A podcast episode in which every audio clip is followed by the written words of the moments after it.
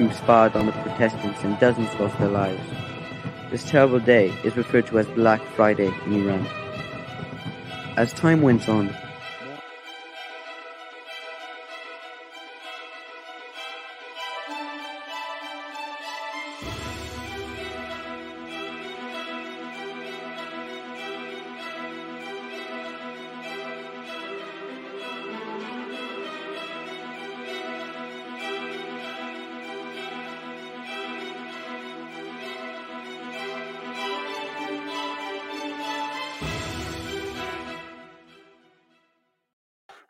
Buonasera, buonasera, bentrovati. Buon 11 febbraio, giovedì. Allora, una mh, mm, preliminare doverosa precisazione. Il, l'anniversario della rivoluzione cade il, nel, nel, calendario persiano del Bistodo Bahman, cioè il 22 di Bahman, del mese di Bahman, che in virtù varie, eh, dei vari anni bisestili, come ci ha spiegato sapientemente il professor Cristoforetti qualche sera fa, non coincide sempre con le stesse date del nostro calendario e quindi in realtà in Iran la celebrazione della vittoria della rivoluzione è avvenuta ieri. Bisodo Bahman è avvenuto ieri. Oggi è 23 di Bahman, ma l'11 febbraio, che come noi lo ricordiamo nel nostro calendario, è oggi. 11 febbraio 1979, come ricordava un po' anche le immagini che abbiamo appena, visti, appena visto, che erano un po' il... ho riciclato il trailer del, del, libro, del mio libro uscito oramai due anni fa, appunto un poco più di due anni fa, è il giorno in cui mh, generalmente si celebra la vittoria della rivoluzione. Allora, vediamo un po' intanto gli amici che, che ci sono. Antonella, pronta, buonasera. Stasera ha anche mandato le domande, Antonella quindi prontissima. Vera, buonasera. Iaco, Francesco, Laura, Camran, Carissimi, buon anniversario a tutti i partigiani che hanno partecipato alla caduta del fantoccio dittatore. Io da due giorni che sto, che sto festeggiando. Questo è molto interessante, Caman. Aniele dice: Eccoci, avevo sei mesi, fate pure a me buon anniversario. E infatti io ti dico, visto dopo Hamambo Barak Camran, cioè io eh, credo nella, come dire, nella nel fatto che sia giusto celebrare quello in cui qualcuno ha creduto, in questo caso la vittoria della rivoluzione contro un dittatore.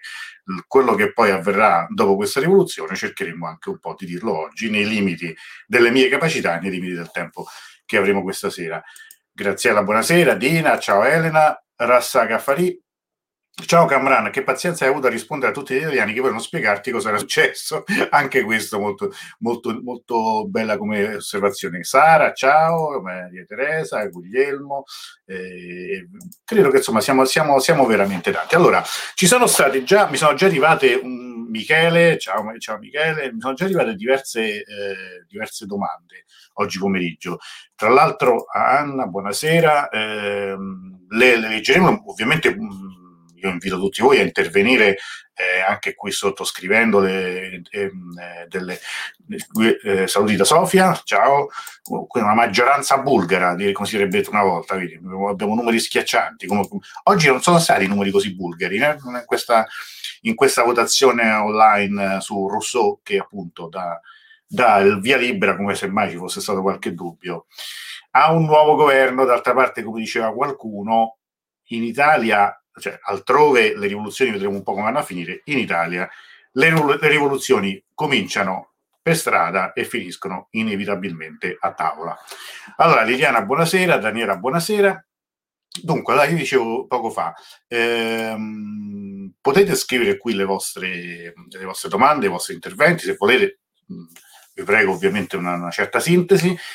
Qui ci sono anche degli account che sono quelli insomma, che si prestano un pochino di più a essere come dire, eh, istantanei nel, nel, commento, cioè eh, commentando una storia su Instagram o mandando un tweet, Angela, buonasera, o altrimenti eh, anche eh, potete anche mandare una domanda via WhatsApp eh, a questo numero e cercheremo di, di rispondere il più mh, mm, velocemente possibile, ma speriamo anche più, nel modo più completo e esaustivo possibile. Allora, innanzitutto una, una premessa mh, mm, eh, che credo che non sia mai sbagliata né, né ridondante. Cos'è che si celebra oggi? Perché l'11 febbraio 1979 è la data in cui si dice che la rivoluzione ha vinto? Eh, come tutte le cose dell'Iran, con la storia iraniana, a volte ci sono anche dei, così, degli aspetti che almeno apparentemente sembrano un po' paradossali, cioè nel senso che oggi, eh, questa data, si celebra il momento in cui l'esercito dell'Iran dichiara la propria neutralità, cioè non difenderà più eh, la monarchia, che di fatto si stava sgretolando perché lo Shah era fuggito quasi un mese prima dall'Iran, il 16 gennaio, ufficialmente per un periodo di vacanza, ma non ritornerà, non metterà più piede in, in, Iran e morirà un po' più di un anno dopo in esilio al Cairo, dopo aver peregrinato veramente mezzo mondo. Ma è, è, il momento in cui di fatto in Iran, tra due governi che sono al potere, uno quello nominato da, da, dallo Shah prima di andarsene, l'altro nominato dal Comitato Rivoluzionario facente capo a Khomeini, che è tornato da dieci giorni in Iran, il primo febbraio 1979, c'è questa disputa, questo contenzioso, da un punto di vista anche legale, su chi eh, sia il governo legittimo, quale sia il governo legittimo. Gli ultimi giorni della rivoluzione sono particolarmente cruenti e vedranno appunto come l'aspetto anche tattico, tecnico, militare delle fazioni marxiste sia determinante in questa presa del potere. Ad ogni modo, è il momento in cui l'esercito di fatto dice noi non siamo più a difesa di una monarchia che non c'è più. Allora, Cominciamo, eh, cominciamo con, eh, con, con, calma. Ecco una domanda di Francesco Ferrandino. Eh, eh, questo, questo, risponderemo. Anzi, rispondiamo subito questo. Allora, eh, lui ci chiede: prima del 75, due o tre partiti che si contendevano le elezioni del Majles erano tutti fantocci riconducibili allo Shah oppure c'era qualche deputato realmente indipendente? Eh, giustamente tu dici, tu fai riferimento a prima del 75 perché nel 1975 lo Shah eh, dichiara il partito unico, il partito del Rastahis, cioè della rinascita, cui di fatto a tutti gli effetti, oltre a un vero e proprio culto della personalità, lo Shah Muhammad Reza Pahlavi introduce un regime di partito unico. Eh, prima esistevano dei, dei, dei, dei, bipartitismo, potremmo dire, che, eh, che aveva sostituito una dinamica parlamentare che nel secondo dopoguerra, cioè dopo il 1945, aveva avuto in Iran una sua vivacità. Io direi che questa tua domanda eh, io tenderei a rispondere di indipendente, ma soprattutto di autonomo, nel senso in grado di andare contro lo Shah non c'era nessuno ehm, i due partiti che hanno uno conservatore e uno liberale di fatto eh, si eh, contendevano un po' come dire un, la, la, la, palma del più bravo nel, nel, nel così nel poi soddisfare le, le, quello che lo Shah decideva che non faceva nemmeno mistero del fatto di essere lui il, il, il primo punto di riferimento e anche il grande despota manager, come lo definì benissimo il nostro ambasciatore Tamagnini eh, all'epoca in Iran. È un, un despota manager onnisciente, onnipresente. Come eh, un cincin virtuale dice che a Camerano con, la Iaco e con la Tiziana Buccio quello che mi hanno fatto gli auguri. Bene, eh, mi fa piacere, pensavo che stessi intervenendo questa risposta. C'è un altro eh, elemento io qui vorrei sostenere proprio in apertura, cioè nella tradizione eh, iraniana, nella tradizione nella storia politica iraniana, il repubblicanesimo non, è, non aveva una tradizione. Cioè, il, la, questa rivoluzione, quella del 1979, è una rivoluzione davvero epocale perché pone fine a 2500 anni ininterrotti di monarchia, ovviamente attraverso periodi, fasi storiche, dinastie e persino etnie da dinastie molto diverse tra loro, ma c'era sempre stata monarchia e non si era mai sviluppato un pensiero politico che eh, facesse riferimento a una repubblica dell'Iran. L'idea del, della Repubblica Islamica è qualcosa che nasce, ovviamente nasce nel, nel, pensiero di Khomeini già molto tempo prima, ma si sviluppa nei rivoluzionari in corso d'opera. È interessante notare come all'inizio del, della rivoluzione, che di fatto noi potremmo dire che cominci tra la fine del 1977 e l'inizio del 1978, nemmeno lo stesso Khomeini si esprime per una repubblica islamica o non islamica, comunque una repubblica, fa riferimento a una possibile abdicazione da parte dello Shah che ritiene oramai che abbia esaurito la sua missione o anche a un ripristino di alcuni elementi che c'erano nella vecchia Costituzione del 1906 che prevedeva che per esempio ci fosse un consiglio degli ulema che eh, sostenesse il sovrano, lo consigliasse e avesse dei poteri di, di veto o comunque intervenisse nella gestione dello Stato. Ma non si parlava esplicitamente di Repubblica. Lo stesso slogan Giomouria Islami, cioè Repubblica Islamica, compare ad un certo momento della rivoluzione. Mm, ed è qualcosa che eh, diciamo che molto spesso è interessante notare, adesso ve lo consiglierò, dei documentari che ci sono, in cui gli intervistati, quando si chiede alle persone per strada ma che cos'è la Repubblica Islamica, c'è qualcosa, le risposte sono veramente molto vaghe e rispondono di volere la Repubblica Islamica a soggetti molto diversi tra loro. Le, le, le signore in Chador come gli studenti con i capelli lunghi, che probabilmente hanno questa parola d'ordine, questo slogan, ma eh, così addosso, mh, importato e, e, un po' condiviso dalla massa, ma è tanto, tanto più vago è questo obiettivo, tanto più ha successo. E questo, ahimè, è qualcosa che negli anni abbiamo visto che ha un successo enorme, ha un potere attrattivo, pazzesco. Se sostituiamo alla Repubblica Islamica tantissime altre cose, vedremo come appunto le rivoluzioni poi spesso finiscono proprio a tavola, soprattutto quando, quando la tavola è molto, molto apparecchiata in modo molto ricco. Qualsiasi riferimento a quello che sta succedendo in Italia è assolutamente voluto. Allora, eh, grazie a te, Camran. Francesco Ferrandino, non c'è nulla di opposizione al potere dell'Iran. Esattamente, cioè la, la vera eh, disputa politica la, in Iran finisce nel 1953, quando nel 1953 Mossadegh viene defenestrato con un golpe, che ormai sappiamo tutti, l'abbiamo ricordato anche qui in una bellissima diretta con Alberto Zanconato, eh, un, un, golpe preparato da, voluto soprattutto dagli inglesi e poi gestito in modo molto efficace e veloce dagli americani, mh, una parvenza di democrazia liberale, democrazia parlamentare svanisce del tutto perché da quel momento è una svolta anche diciamo potremmo, forse potremmo anche dire dal punto di vista caratteriale dello Shah che dell'ultimo Shah che era in fondo salito al trono che aveva appena 21 anni aveva il paese diviso a metà tra sovietici e inglesi era insomma poco più che un, un apprendista del, del, dell'arte del governo anche un po' riluttante all'inizio con il passare del tempo, con il passare anche diciamo, attraverso dei, dei, dei traumi che sono quelli appunto sia di un fallito attentato che subisce, sia lo scontro molto forte con Mossadegh e poi questo golpe, il, il, eh, quello dello Shah diventa un vero e proprio regime dittatoriale in cui tutte le voci di dissenso sono cancellate. Questo è un primo punto eh, da cui io partirei e partirei anche per per ehm, eh, rispondere a una domanda che, che appunto mi è arrivata oggi pomeriggio, che, che quasi diciamo un po' così, con, con, un po' di riluttanza, credendo di essere banale. E, giustamente Antonella chiedeva, io non ho capito perché il re è scappato, se c'era malcontento fra il popolo, cosa ha fatto scatenare la rivoluzione? Ecco, allora io eh, vorrei eh, ehm, arrivare a questo punto.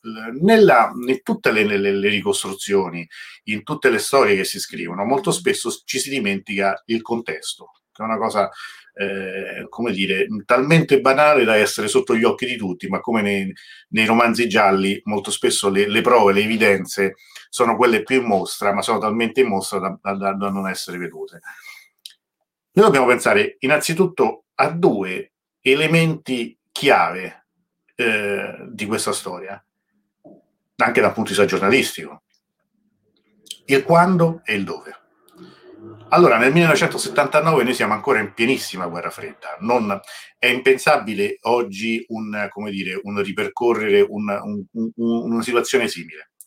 Eh, nel 1979, che è un anno di svolta a livello eh, globale e va in una certa direzione il mondo. Pensiamoci un attimo.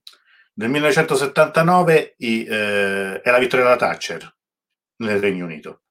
Finisce l'epoca laburista, comincia la, la, la, Lady di Ferro che guiderà con, veramente con forza ed anche una certa spietatezza eh, il, Unito, il Regno Unito per molti anni e questo anche a discapito, per esempio, delle, delle, così, dei, dei, dei, lavoratori, dei diritti dei sindacati. Instaurerà insomma un, un, un'epoca molto, molto molto, con dei connotati molto precisi, che tra l'altro in Gran Bretagna durerà fino alla vittoria di Tony Blair, quindi parliamo degli anni 90, di metà degli anni 90, con un lunga, lungo dominio conservatore.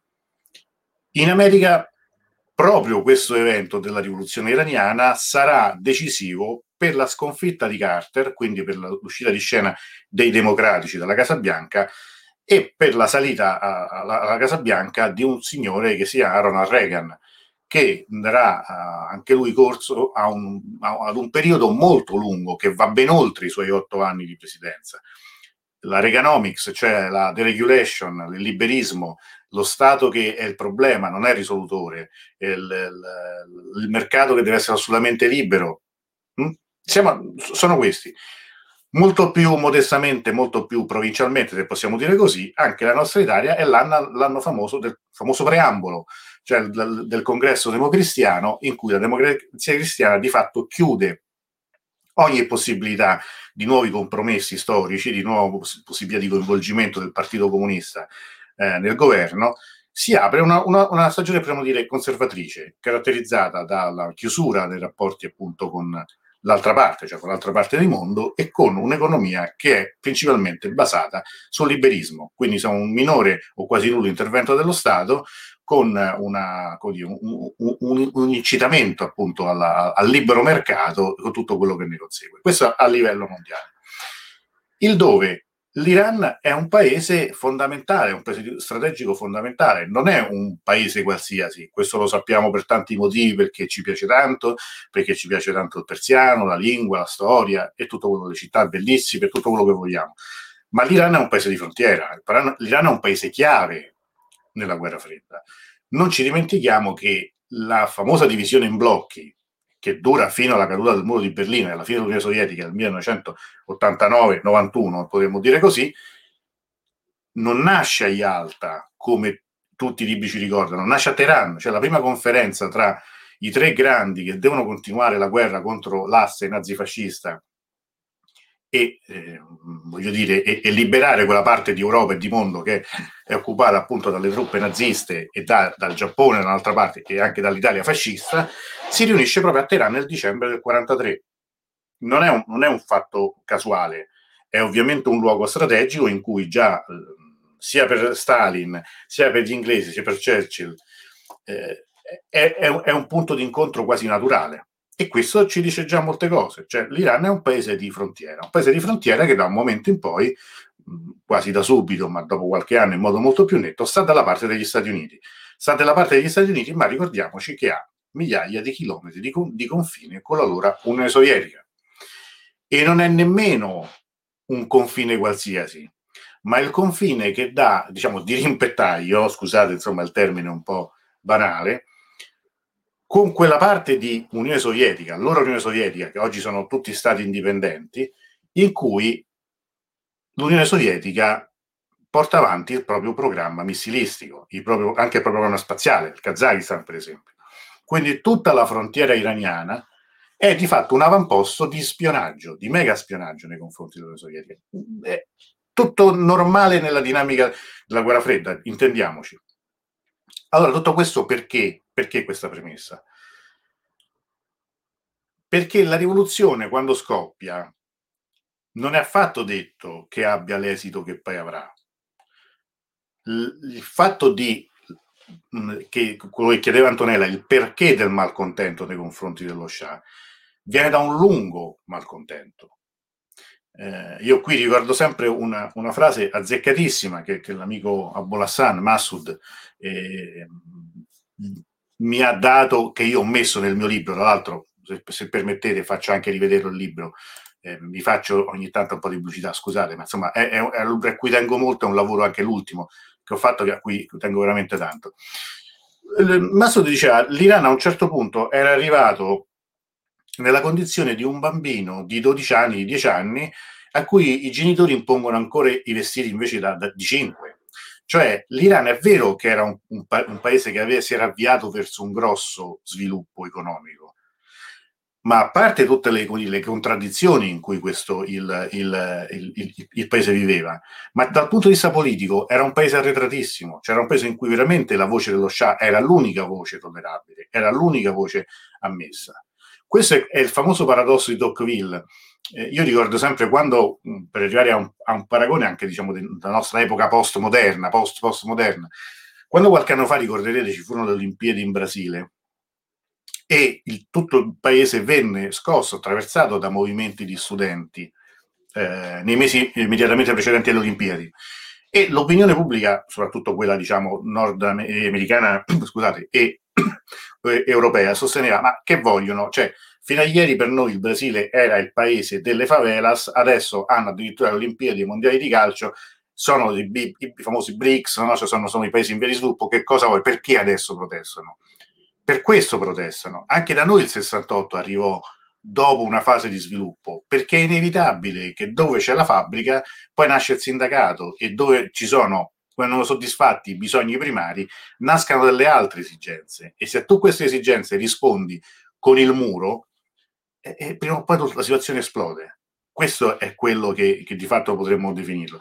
Va anche detto, se per rispondere brevemente a Antonella, poi recupero un po' perché veramente sono, sono tante, sono tantissime eh, domande, eh, che, la, che, paradossalmente la prima, la prima, persona a dire eh, la, parola, la, parola, rivoluzione è proprio lo Shah.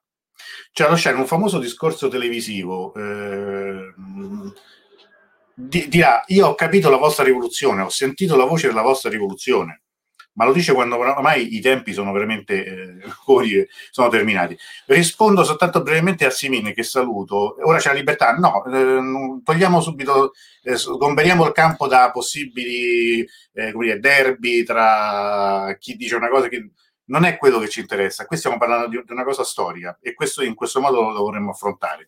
Eh, nessuno dice che, che, la rivoluzione abbia risolto eh, mh, tutti quei problemi che, che, di cui stiamo parlando ora ma stiamo parlando perché avvenne la rivoluzione. Allora, io eh, riandrei un attimo indietro e, eh, se permettete, eh, Cambrano questa uh, sua testimonianza durante le manifestazioni, gli slogan erano Estekla Sadi o Kumai Islami, mentre per noi di sinistra era Estekla Sadi Barabari. Ehm, Francesco Verandino, paniranisti erano nazionalisti iraniani, sì, di, tanto i nazionalisti iraniani erano quelli che spesso eh, sostenevano la repressione nei confronti del Tudè, per esempio dei comunisti. Questo è raccontato anche, eh, anche poi in, uh, nel, nel, nel, mio libro. Um, Atefe che dice appunto Islam, è diventata Estegrada Sadi, Giomorie iranisi, cioè infatti inizialmente era Repubblica Iraniana che poi è diventata Islamia e questo ci arriveremo, ci arriveremo anche al momento in cui diventa appunto eh, Repubblica Islamica e non solo iraniana. Eh, Liliana, io rimango sempre perplessa per il ruolo delle donne. Come hanno accettato un ritorno del Ciadore ai cambiamenti della Costituzione, essendo molte di loro istruite anche all'estero, Europa e Stati Uniti? Allora, eh, anche qui, Analità ti risponde già, ci è arrivato dopo il Ciadore obbligatorio, circa due anni dopo. Allora, ehm, innanzitutto una premessa. Eh, sì, eh, diciamo che alcune donne avevano studiato all'estero, su questo vanno fatte delle premesse ehm, l'Iran di oggi e l'Iran di, del 1978-79 sono paesi completamente diversi, che ci piacciono meno. Questo vale anche per noi. Eh, pensate se noi volessimo oggi analizzare la situazione italiana eh, raccontando ancora l'Italia del 1979, dovremmo parlare delle Brigate Rosse, di Don H10, eh, della Fiat, pensate un po', eh, e, e, di tante, di un, di un, sistema per molti versi diverso, di una società, di un'economia, veramente molto molto diversa da allora. Il tempo è passato, sono passati 42 anni da allora c'erano donne che hanno partecipato, a, eh, che, che hanno studiato all'estero, non c'era un'istruzione di massa come quella che c'è oggi. Però ti faccio un esempio ancora più netto.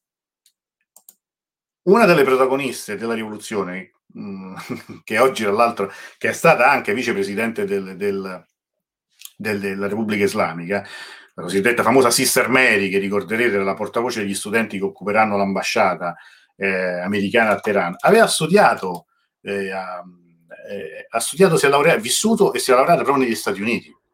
Allora, il CEDAR obbligatorio, la questione del velo, è una questione importante, non, non, non, non la nascondiamo.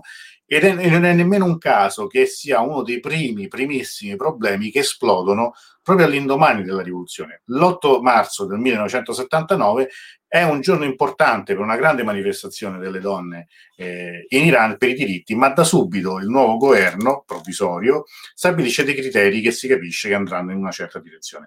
Di questo parleremo, ma va anche ricordato però che una massa invece di donne che non, non avrebbe mai potuto studiare in America, che non parlava inglese, è in questa fase che entra per la prima volta nello scenario pubblico, nella scena pubblica. le grandi manifestazioni di donne in Chador che, che eh, eh, protestano contro lo Shah è, una, è, un momento di enorme partecipazione. Io su questo eh, intendiamoci, io non è che dico eh, ha ragione uno, ha ragione un altro, meno male che è andata così o, o, o peccato che sia andata così. Stiamo dicendo i fatti storici, cioè eh, se non sbaglio c'è, una, c'è, un, c'è, un'altra risposta, forse di Rassa Caffarì, le donne hanno partecipato in massa alla rivoluzione, ecco appunto, e questa partecipazione non deve assolutamente essere considerata paradossale. I problemi sociali, economici e politici della monarchia affliggevano anche loro. Molte delle leggi che le penalizzano sono subentrate negli anni successivi. Dobbiamo anche evitare l'errore di leggere gli, gli eventi con la prospettiva occidentale odierna. Molte manifestanti erano istruite musulmane, portando il cedor come simbolo politico contro la dittatura.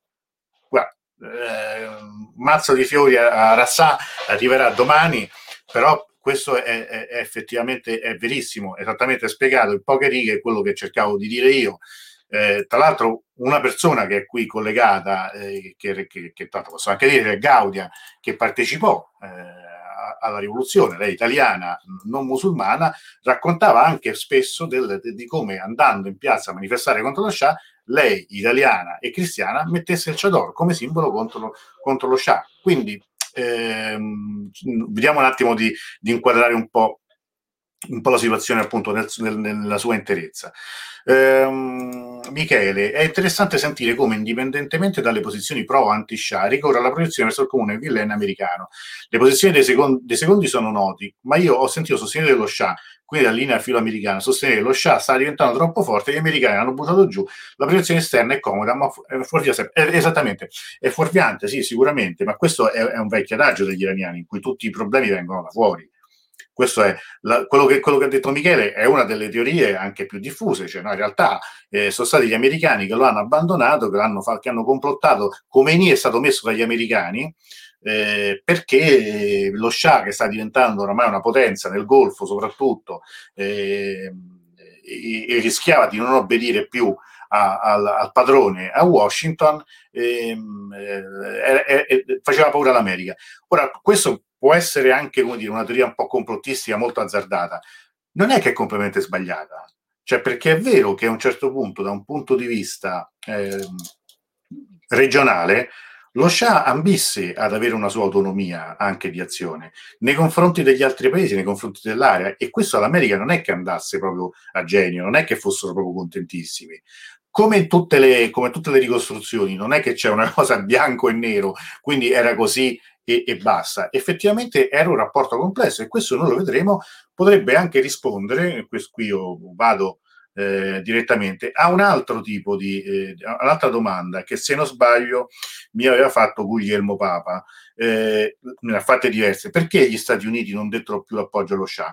Allora, innanzitutto c'è, c'è, c'è un, su questo ci sono anche varie, varie ipotesi. Una delle prime è che in realtà gli Stati Uniti non abbiano capito da subito la situazione in, che, in quale direzione eh, andasse. Ehm, c'è un fattore, secondo me, poco eh, considerato nel, nella ricostruzione di questa rivoluzione, il fattore umano, il fattore umano direi eh, quasi fisico. Eh, lo Shah Muhammad Reza Pahlavi eh, era malato, era mal- malato allo stato terminale, aveva un linfoma di Hodgkin e eh, effettivamente morirà poco dopo, ma probabilmente molte delle sue decisioni, delle decisioni prese negli ultimi anni della sua vita sono state anche dettate dall'urgenza di, di compiere alcune azioni o di non compierne altre, mh, mm, per essere esplicito.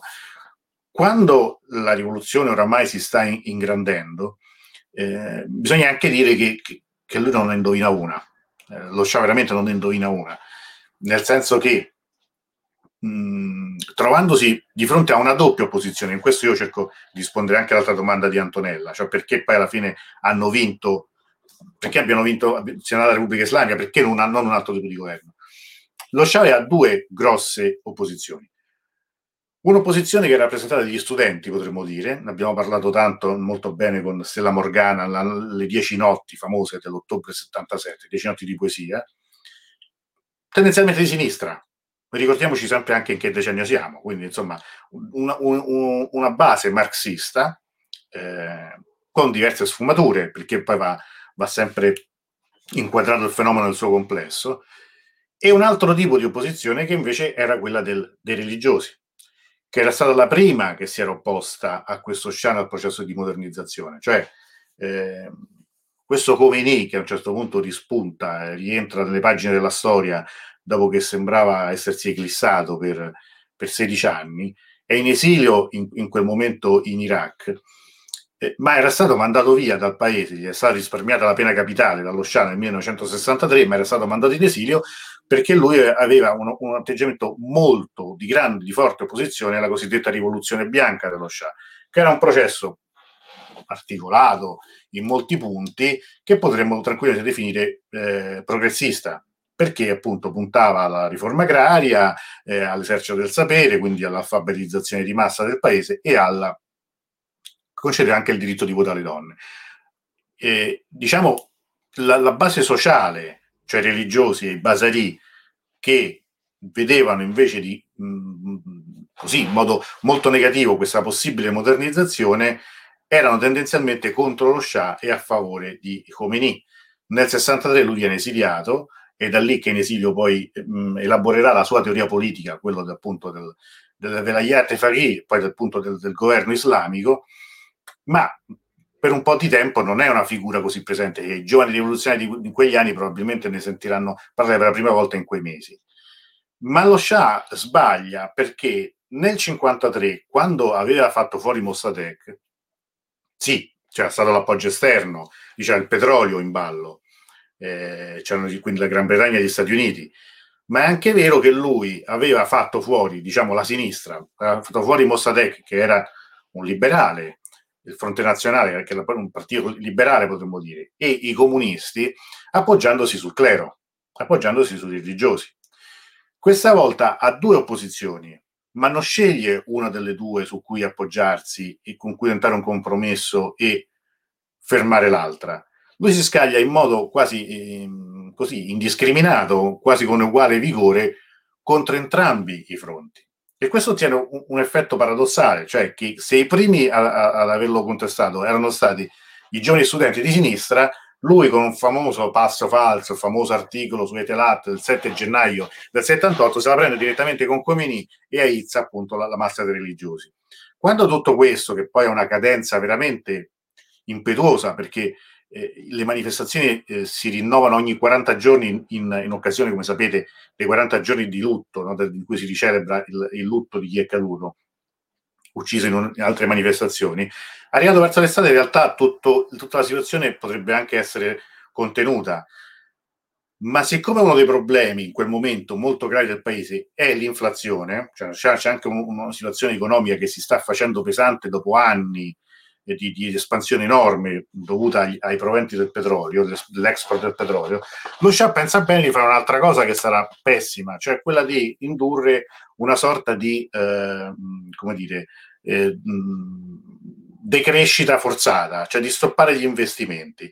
E questo però fa sì che si fermano molti cantieri, che era l'attività principale, e che quindi anche le masse di lavoratori si uniscano a, alle proteste. In quel modo c'è un, una perfetta unione nella tempesta perfetta, studenti, religiosi e masse di lavoratori.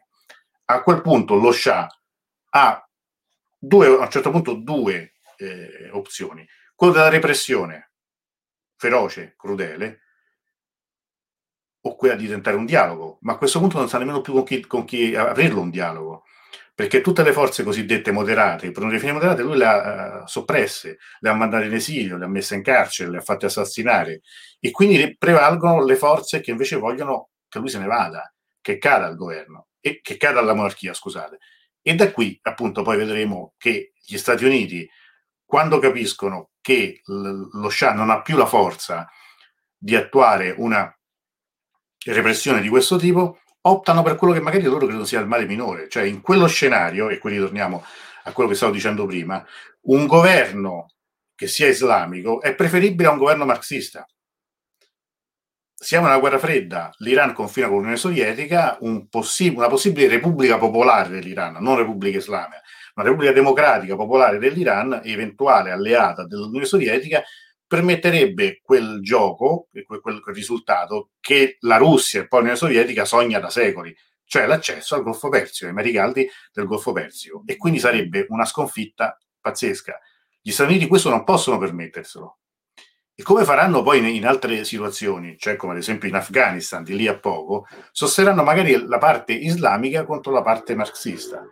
Va anche poi detto che la parte islamica, cioè la fazione che poi si legherà, che vedrà in Khomeini il, il leader assoluto, è anche quella più radicata nel paese, è quella più comprensibile per tutti, è quella che alle moschee, in cui la propaganda si può, è, è, è continuata anche durante gli anni di repressione più dura, perché nelle moschee comunque eh, i mullah possono continuare a parlare, perché c'è una rete anche fatta di sostegni economici che viene da Basari, che ha investito appunto, che ha sostenuto eh, Khomeini, sia dagli anni della Turchia, dove è stato prima, sia negli anni della, dell'esilio in Iraq, sia nell'ultimissima fase scelleratissima in cui lo Shah pensa bene di chiedere al governo iracheno di cacciare Khomeini dall'Iraq perché è troppo vicino e Khomeini con una mossa di genio di un personaggio di cui una volta tale Gotpsadeh, di cui magari una volta parleremo, va addirittura a Parigi. E lì da leader iraniano diventa addirittura leader mondiale. Scusate, ho fatto un intervento un po' lungo. Ehm, da quale anno eh, lo Shah sapeva di essere malato? Guarda, so mh, per certo che a metà degli anni 70 lui già lo sapeva, probabilmente già, il, già nel 75, già in quegli anni là, lui, lui, sapeva di essere malato. La cosa che è sorprendente è che gli americani non lo sapevano. Cioè, eh, questa cosa era sfuggita a, ai servizi segreti, tanto che in un rapporto desegretato successivamente eh, gli americani nell'immediatezza della rivoluzione sostenevano ancora di puntare su eh, Muhammad Reza Pahlavi come l'uomo forte del Medio Oriente per, per il decennio successivo. Quindi evidentemente non, non, non, lo sapevano. E Francesco Ferrandino, noi abbiamo saputo quando, quando si va in Sinergia, sì, ma eh, credo che tutto il mondo l'abbia saputo dopo, ma in realtà ehm, lui stava male da tempo, era, era, era malato da tempo, nonostante eh, diciamo non avesse interrotto alcune sue abitudini una era quella di guidare gli aerei, l'altra è quella di farsi venire le prostitute direttamente da Parigi. Questo, insomma, molto prima del bunga bunga c'era chi queste, queste cose, queste abitudini le praticava, come dire, in modo anche abbastanza esplicito. È una cosa risaputa nelle biografie dello Shah, si, si, si, si parla anche di questo suo appetito sessuale insaziabile anche verso, insomma, l'ora più, l'ora più cupa, quella della, della, della defenestrazione. Ehm, eh, Francesco Ferrandino, a volte mi chiedo perché sotticheggiare con un Iran sottoarmato, giusto in Inghilterra non abbiano occupato il paese già da metà 800. Beh, questo è un altro argomento, ma una volta ne parleremo, parleremo appunto della, della, mh, mm, eh, dell'Iran sotto l'epoca, nell'epoca Qajar e parleremo del, del XIX secolo iraniano, che è, secondo me è molto interessante. E lì eh, per esempio andrebbe anche dedicato una volta un po' di tempo per Mir Kabir, che è una figura primo ministro fondamentale nella storia dell'Iran.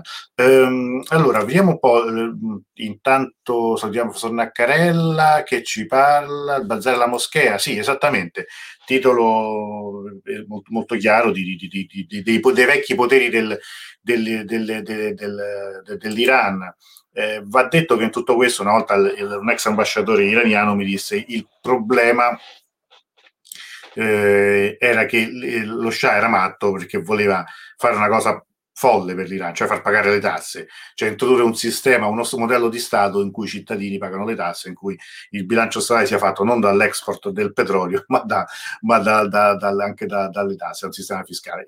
C'è un po' di tutto in tutto questo, eh? cioè, ci, sono, ci, sono, sicuramente elementi, elementi veri, elementi magari che nella ricostruzione sono stati ingigantiti, ma è comunque eh, la verità è che il paese... Eh, così come poi arriverà la rivoluzione, era un paese in fortissimo cambiamento, che aveva attraversato delle, degli sconvolgimenti enormi, una modernizzazione incredibile nel giro di pochissimi anni. Eh, basti pensare che nell'ultimo decennio di monarchia i proventi del petrolio aumentano di 10 volte tanto, cioè l'export del petrolio, soprattutto dopo lo shock della crisi del 73, veramente mh, fanno arrivare nel paese un fiume di denaro. Come questo denaro mh, sia stato utilizzato sarebbe sbagliato dire che sia stato tutto sperperato dallo Shah per, per, per interessi eh, privati o per eh, armamenti. C'è anche questo. È anche vero che una base di infrastrutture venne, venne improntata in quegli anni, una base di educazione e di sistema sanitario eh, nazionale vennero avviati allora, ma la massificazione di alcuni diritti avverrà con la Repubblica Islamica. Questo che ci piaccia o meno avverrà soltanto dopo la fine de- della monarchia. Ehm, il professore ci dice l'informa di Hodgkin era anche allora abbastanza curabile se preso in tempo. Un libro interessante è Il grande gioco di Oppic, sì, è un grande classico appunto che spiega appunto la, la corsa alla, alla, anche così, ai mari caldi del, del Medio Oriente da parte delle grandi potenze vuole rendere l'Iran una potenza mondiale a scapito del popolo sottomesso. Questo è un punto. Eh, noi abbiamo parlato in altre dirette, mi sembra, anche delle celebrazioni di Persepolis no, del 71, i 2500 anni di monarchia. Il punto è che lo Shah pretendeva eh, di decidere tutto, eh, semmai in qualche occasione per il popolo, ma assolutamente mai attraverso il popolo. C'è una intervista famosa che lo Shah rilasciò ad Alberto Moravia, eh, un paio d'anni prima della rivoluzione, un'intervista in francese perché poi lo Sciavia, eh, sapete, ha, ha, avuto un'educazione in Svizzera, ha studiato nel collegio svizzero. Questo è anche vero, lui probabilmente non, non era mai stato realmente consapevole dell'importanza dell'Islam del suo paese. Aveva avuto un, un, una formazione di impostazione laica, potremmo dire, occidentale. Ma in, questo, in questa intervista lui sottolinea eh, Moravia gli chiede ma che cos'è uno Shah? E lui gli dice lo Shah è come un padre che si occupa dei problemi di tutti, pensa lui a tutto. E quando però Moravia gli chiede sì, ma i diritti umani, maestà, nel vostro paese Amnesty International denuncia eh, ogni anno eh, decine di migliaia di, di, casi di violazione dei diritti umani, prigionieri politici, esecuzioni, tortura. E lui candidamente dice, ma io i diritti umani non me lo deve insegnare lei a me i diritti umani sono nati qui, è stato Ciro il Grande a inventarli, però quando qualcuno tradisce il proprio paese, i diritti umani non valgono più. Queste sono le parole, le parole dello Shah. Così come interessante, io poi lo rimanderò, ma su di Rus c'è.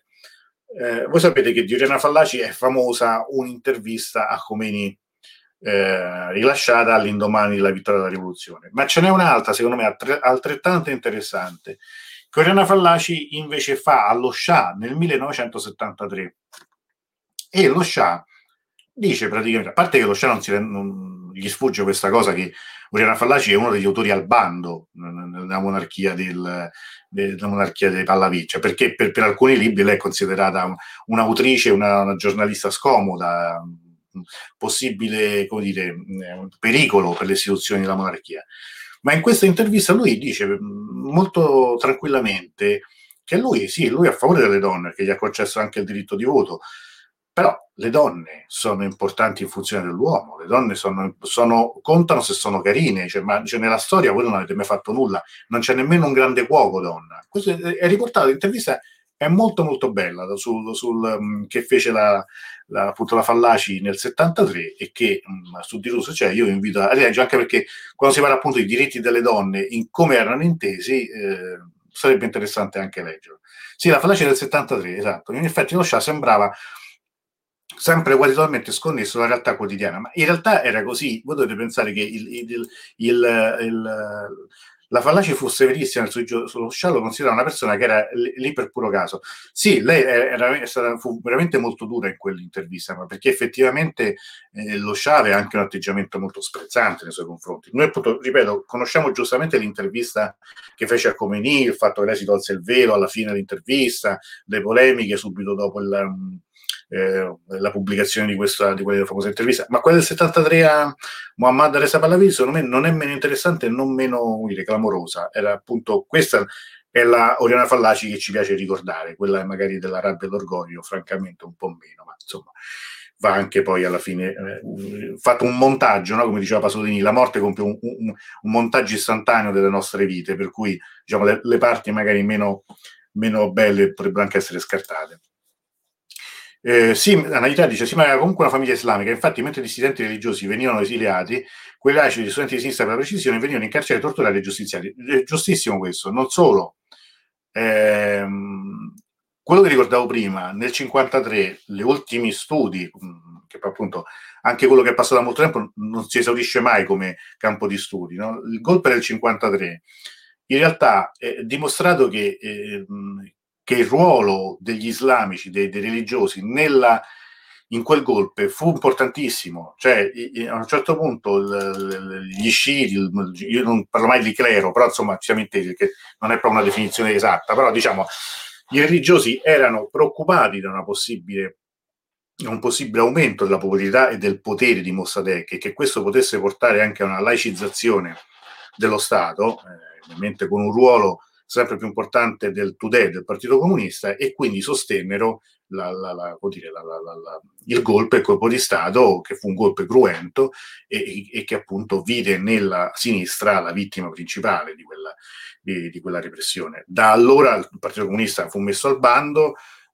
tanti anche gli studenti che fuggirono, che, che molti vennero in Italia, alcuni dei, dire, dei, nostri amici iraniani che sono tuttora nel nostro paese, le loro famiglie, appartengono a quella prima ondata di migrazione, che appunto erano ovviamente magari persone di famiglie benestanti che comunque mandavano i loro figli a studiare fuori e non è un caso che poi quella generazione sarà anche la base di futuri rivoluzionari nel 79, non, non necessariamente su, su, posizioni diciamo religiose, molto spesso su posizioni di sinistra, ma comunque contro lo Shah. Eh, repressione contro i traditori, questa, quella è sempre giustificata. Se parlavi in un'intervista a, a Rowan nel 76, esattamente, ma le, le sue posizioni furono molto esplicite in questo senso. Cos'è che cambia? Tu ci dici giustamente del 76. Nel 76 succede una cosa che è fondamentale, che vince Carter alla Casa Bianca. E come stiamo vedendo anche ora, eh, come, come oramai da, da molto tempo, eh, le, l'andamento delle, della politica americana condiziona molto la, la, la politica iraniana. Cioè, abbiamo, abbiamo, parlato tantissimo di Trump no? quest'ultimo, quest'ultimo, anno, anche nelle nostre dirette, abbiamo detto eh, del, del, del, fatto che appunto la, l'uscita eh, da un punto unilaterale dall'accordo sul nucleare sia stata una sciagura, eccetera, eccetera. Allora, nel 76, quando Carter vince, vince democratico e vince con un'agenda eh, improntata sui diritti umani in quel caso lo Shah, diciamo per dirla in modo molto grezzo, si deve dare una regolata. Cioè, eh, pensiamo, vediamo sempre il quadro d'insieme. Gli Stati Uniti vengono dalla sconfitta umiliante in Vietnam, il caso Watergate, l'ondata di colpe in, in, in, America Latina, più evidente, più clamoroso quello in Cile del 73, pieno appoggio della CIA e di Kissinger, nel 76, cioè quando poi nel 77 entra, sale appunto e si insedia eh, Carter, la sua agenda eh, di rispetto dei diritti umani impone persino allo Shah in Iran di placarsi, come avviene in moltissimi sistemi. Pensate ad esempio alla fine dell'Unione Sovietica con Gorbaciov, quando un sistema in cui la repressione è la norma viene allentata, paradossalmente si indebolisce perché il consenso non ce l'ha più ma le voci di dissenso diventano più forti, più chiare. Si dice sempre che uno dei primi segnali clamorosi fu una lettera aperta su giornali, su quotidiani iraniani di un gruppo di intellettuali nel 76 in cui denunciavano la situazione economica, la repressione dei diritti umani e comunque la mancanza di voci di, di libertà. Quindi è, è, anche quello un passaggio fondamentale, cioè l'insediamento, la presenza di Carter alla, alla, nel, nel, alla Casa Bianca in quegli anni è veramente molto importante per, per, per l'andamento poi di tutta la situazione. Allora, vorrei leggere un'altra, un'altra domanda di Guglielmo perché, ehm, perché è interessante. C'è una prima parte della rivoluzione che da quello che riporta la storiografia è chiara, tutte le forze di opposizione di ispirazione religiosa, nazionale, liberale, fine marxisti si coalizzano e riunire intorno a Khomeini. Benissimo, fin qui tutto lineare. Lo Shah che non ha più l'appoggio degli americani è costretto all'esilio. Quello che avviene dopo, quali sono i passaggi che portano alla Costituzione della Repubblica Islamica? In altre parole, quali sono i passaggi che portano fuori gioco nella costruzione del nuovo Iran, di questo grande fronte progressista che ha avuto un ruolo fondamentale nella rivolta? Ecco, qui eh, questa è una domanda molto interessante. Eh, e la leggo anche a questa domanda di Francesco. A suo avviso la presa degli ostaggi dell'ambasciata fu poi appoggiata da Khomeini perché davvero i rivoluzionari volevano effettivamente la consegna dello Shah o era un atto puramente dimostrativo? Allora, eh, uniamo un po' le, le, due cose. Sì, eh, la rivoluzione, eh, tra l'altro c'è un aspetto, se vogliamo, vagamente paradossale del tutto. Eh, se escludiamo la parte finale, gli ultimi giorni con cui ho aperto la, la diretta, parlando dell'assalto, per esempio, alla, alla, alla caserma dell'aviazione da parte di gruppi armati, no? eh, dei, dei rivoluzio, parte dei rivoluzionari, il grosso della rivoluzione avviene attraverso manifestazioni, manifestazioni pacifiche, manifestazioni di, di gente non armata. E al momento della vittoria della rivoluzione, che invece tutte queste forze, molto diverse tra loro, entrano veramente in un'entropia violentissima. Gli anni che, che passano dal 79 e fino ai primi anni 80 sono violentissimi non solo perché c'è una guerra, una guerra, ci arriveremo, la guerra di aggressione da parte dell'Iraq e Saddam Hussein, ma perché all'interno dell'Iran la lotta politica si traduce spesso in lotta armata, fatta di attentati, di uccisioni, di scontri di piazza, violentissima. La repressione, in questo caso da parte della neonata Repubblica Islamica, sarà altrettanto cruenta, sarà altrettanto durissima. Allora, perché si arriva a, questa, a questa spaccatura? La spaccatura in realtà, secondo me, c'è, c'è un dato di fatto molto chiaro. Comeni tutto questo ce l'aveva in testa molto, molto, molto, molto presto, cioè, già prima di, eh, di, di, di ritornare in, in, Iran, lui questo quadro l'aveva già delineato e anche il comitato rivoluzionario che mette in piedi, che di fatto sarà il, il, il, scusatemi, il governo provvisorio, va tutto in quella direzione bisogna anche dire in questo caso, riconoscere a Comini una grandissima capacità politica, veramente diabolica. Lui all'inizio non pone subito, come dire, i turbanti al potere. Il primo, il primo ministro provvisorio, Basargan, era un uomo, se ve lo cercate, che era sì religioso, ma assolutamente improntato su una dinamica, potremmo dire, laica della, della politica lo vedrete sempre in completo, in giacca e cravatta, un, un uomo anche moderato nei toni, eh, oltre che nell'aspetto. Sarà lo stesso Comeni a non volere, eh, innanzitutto, assolutamente candidarsi lui come Presidente della Repubblica, ma non volere, a non spingere per un religioso come primo Presidente della Repubblica. Il primo Presidente della Repubblica sarà Bani Sadr, che poi farà una, alla fine, che vedremo, che sarà appunto costretto all'esilio, ma è un, è un non religioso, anzi viene dall'ambiente della Sorbona, in questo c'è una grandissima dire, dire, abilità politica, in cui c'è una grande eh, dire, cooptazione all'interno di questa prima fase. Prima fase in cui però i, i, le basi di quello che poi sarà sono chiare da subito. Una delle prime cose che fa il governo rivoluzionario è abrogare il diritto di famiglia dello Shah e subito dopo comincerà la famosa questione anche del velo obbligatorio che sarà eff- reso effettivo solo due anni dopo, ma comunque è qualcosa che già dall'inizio entra nell'agenda politica e, e va, si va verso una certa direzione. Quindi questo è chiarissimo.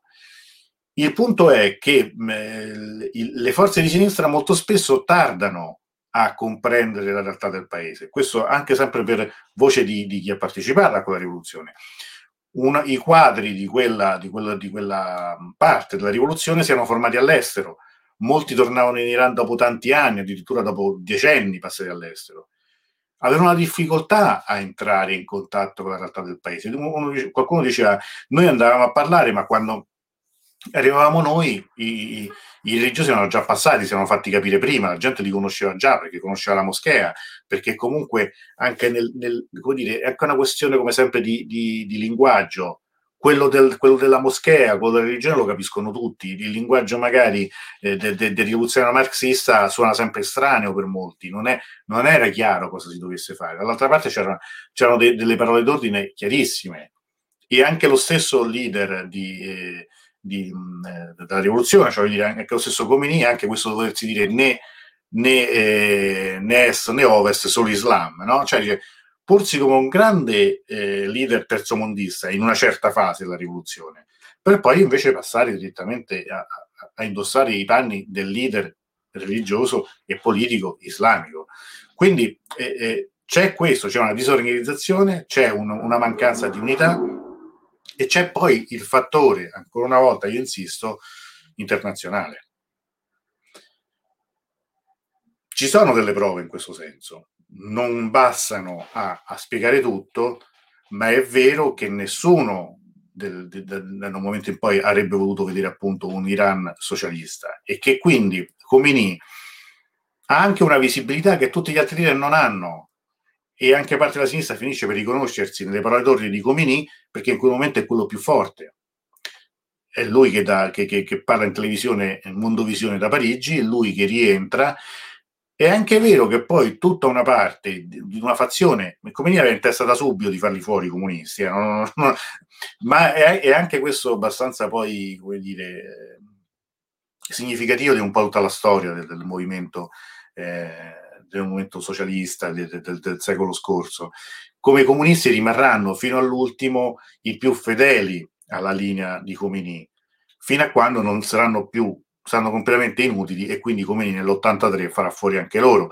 Ma se si va a rivedere la storia dei primissimi anni della Repubblica Islamica, mentre a uno ad uno le componenti rivoluzionarie si staccano e cominciano anzi a fronteggiare, a volte anche in senso fisico, armato, la Repubblica Islamica, i comunisti sono gli ultimi a, a, a, a capire la trappola in cui sono finiti, ma saranno, eh, ma saranno eliminati in un modo anche veramente eh, orribile, quello attraverso le confessioni forzate e i processi trasmessi in televisione. Per cui il primo maggio del 1983 andranno in, andranno in onda questi, questi, queste, queste, confessioni che sono veramente qualcosa di atroce. C'è un libro che li, che li, che li racconta.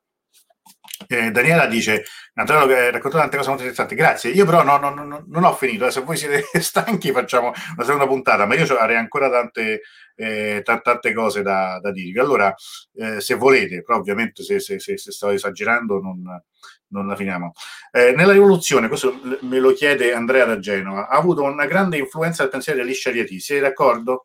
Sì, io sono d'accordo. Eh, Shariati che però eh, meriterebbe una, una finestra eh, a parte, la, la meriterà, cioè, cioè la, la dedicheremo perché è un personaggio assolutamente importante.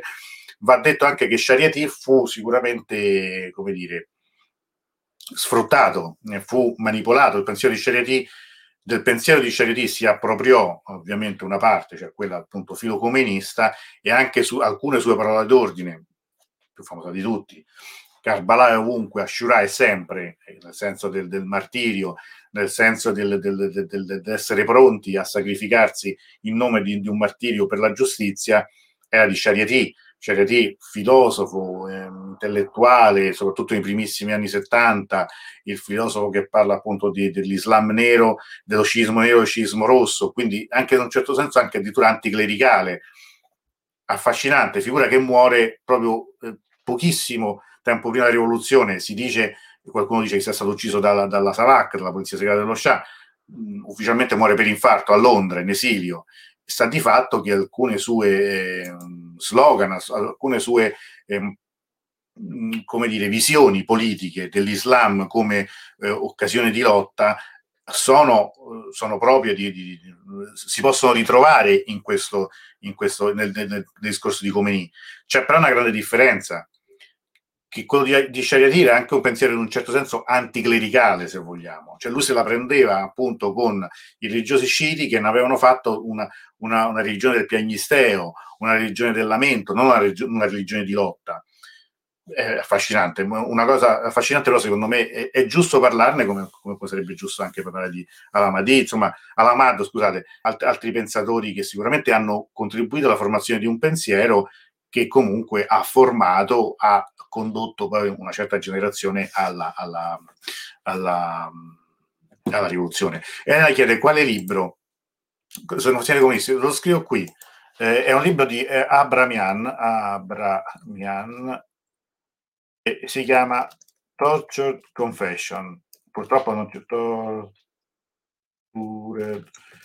scusate, eh, con, comunque nella, per chi avesse eh, il mio libro sta nella bibliografia. Comunque poi ci torniamo. È un, è un, libro drammatico, un libro spaventoso, in cui c'è un'intera generazione di, di comunisti eh, che, che, viene fatta fuori, ma è, è, è, è, da leggere come, sì, appunto, fregati, sì, ovvero troppo, sì, troppo, eh, guarda, da una parte troppo romantici, dall'altra, se vogliamo, anche troppo inquadrati in una logica, eh, potremmo dire, stalinista, comunque di obbedienza anche cieca alla, alla, alla, dire, all'ortodossia e alla fedeltà del partito.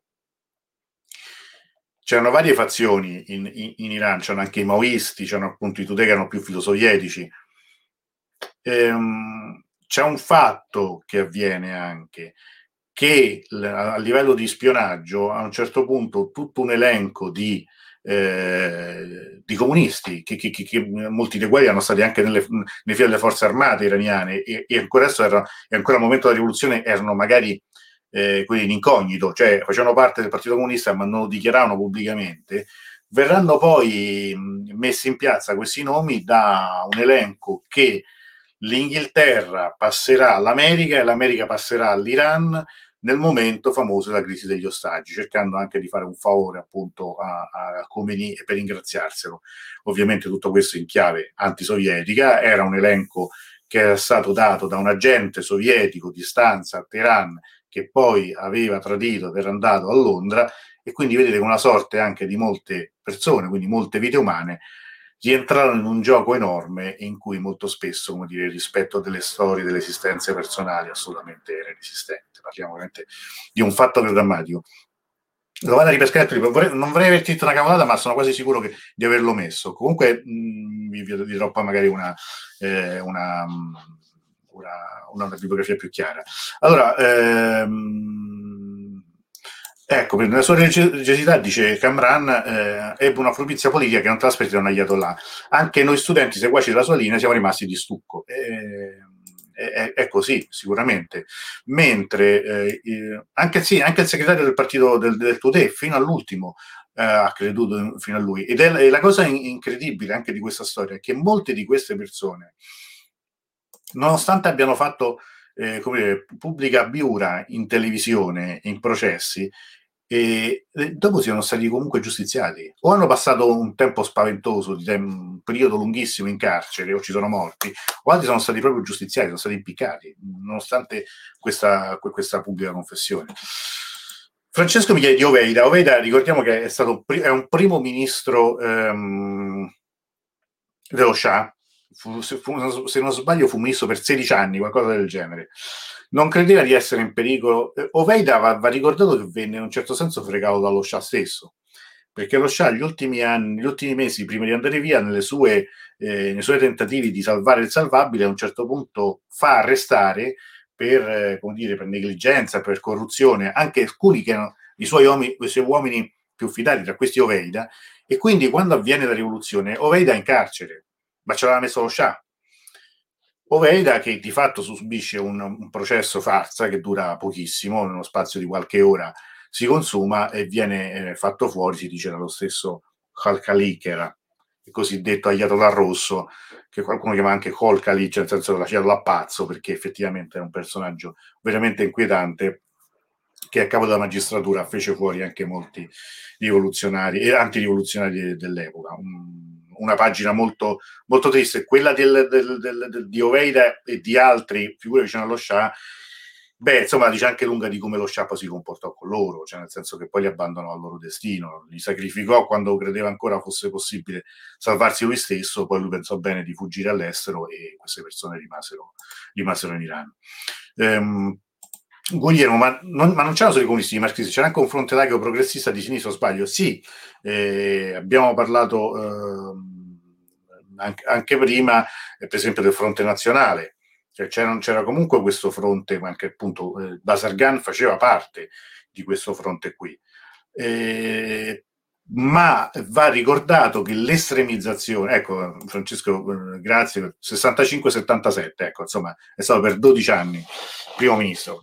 Un uomo, una figura che sicuramente qualcuno di voi eh, ricorda. C'è anche un, un, libro, sempre se non sbaglio, sbaglio, di, non so se Ervana Bramiano o forse di un altro storico, de, che adesso mi ricordo il nome, che si intitola La Sfinge Persiana, riferito appunto ad Oveida, la biografia di Oveida. Eh, scusate che c'è un altro messaggio, vediamo un po'.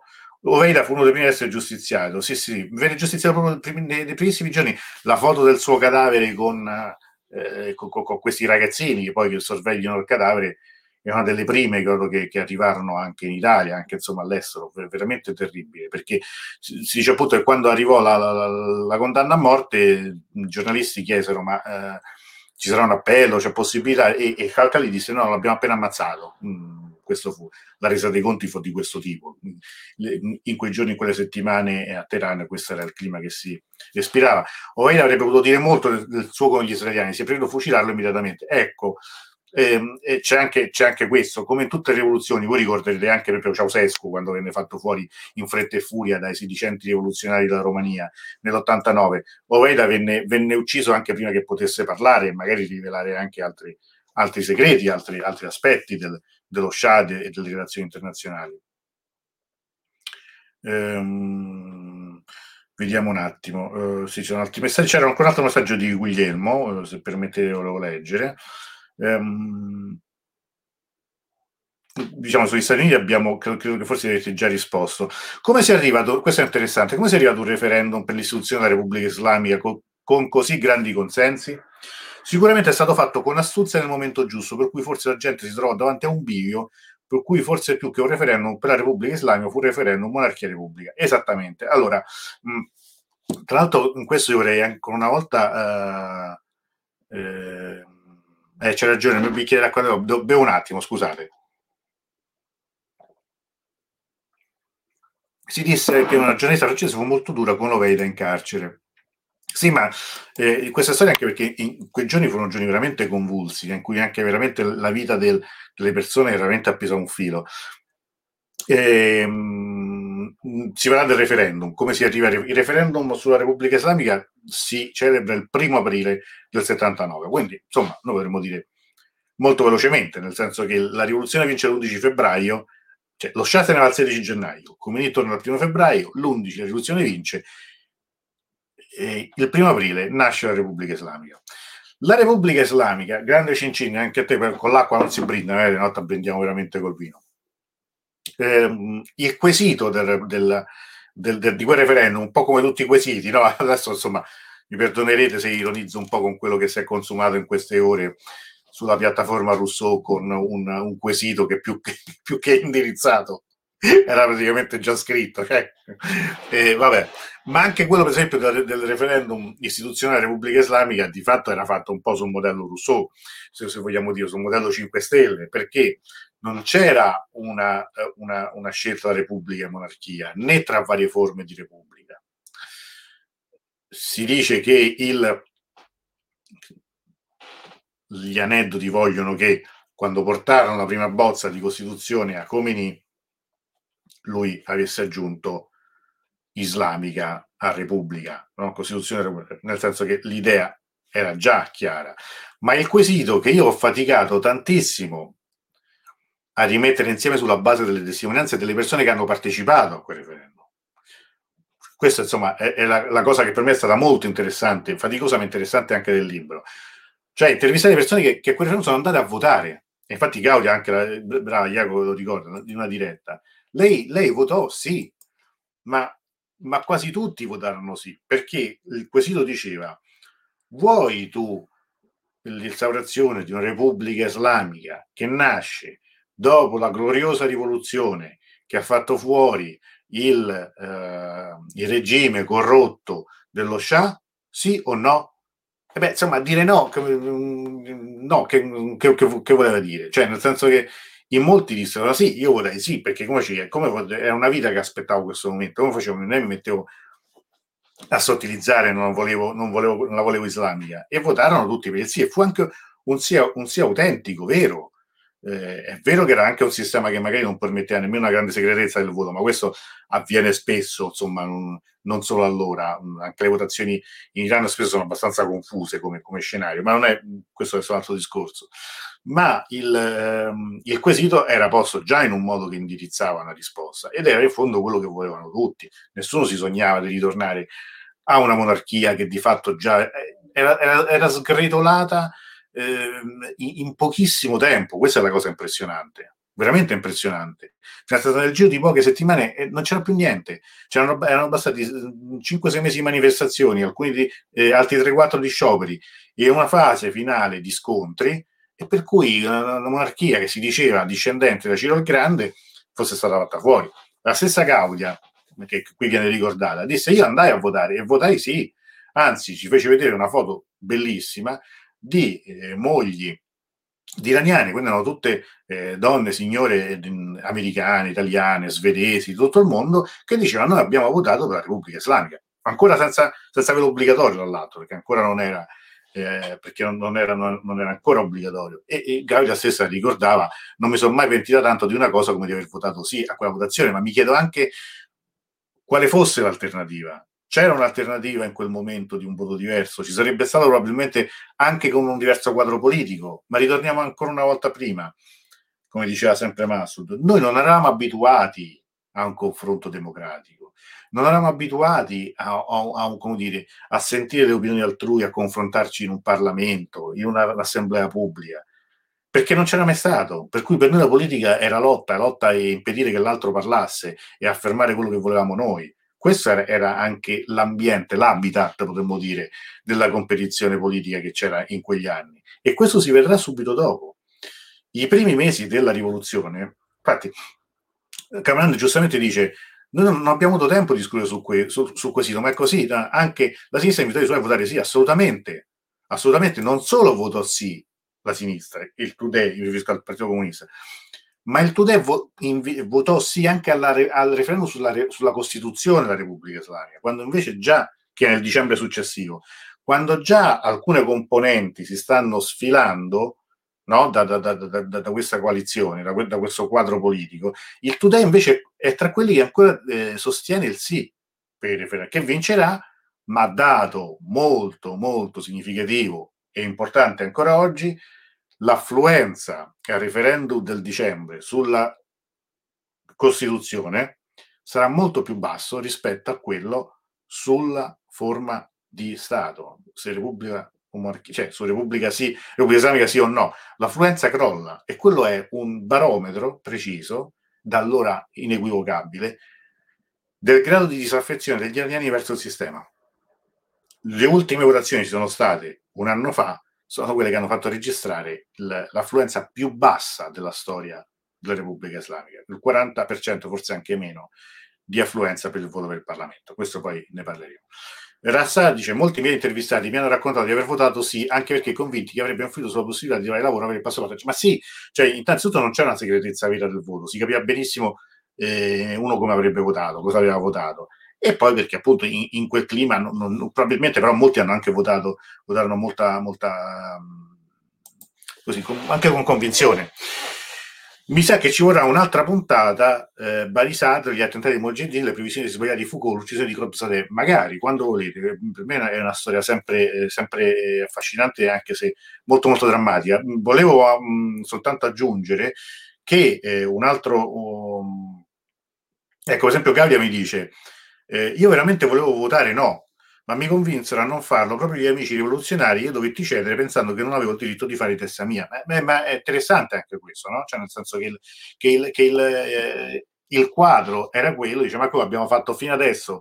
Abbiamo dedicato anni, le nostre vite per cacciare lo shark e adesso voti no, come dire no, non, non, voglio il cambiamento, non voglio, la, non voglio passare una repubblica eh, non c'era alternativa, non c'era eh, ancora di democrazia. Ecco, io eh, adesso poi magari mi vorrei tacere per un po', vedere se ci sono altre domande o, e semmai magari veramente proseguire un altro momento perché non, non, non vorrei staccare, anche se io non, non sono affatto stanco. Eh. Ehm, sono, sono, sono, sono, anzi molto motivato.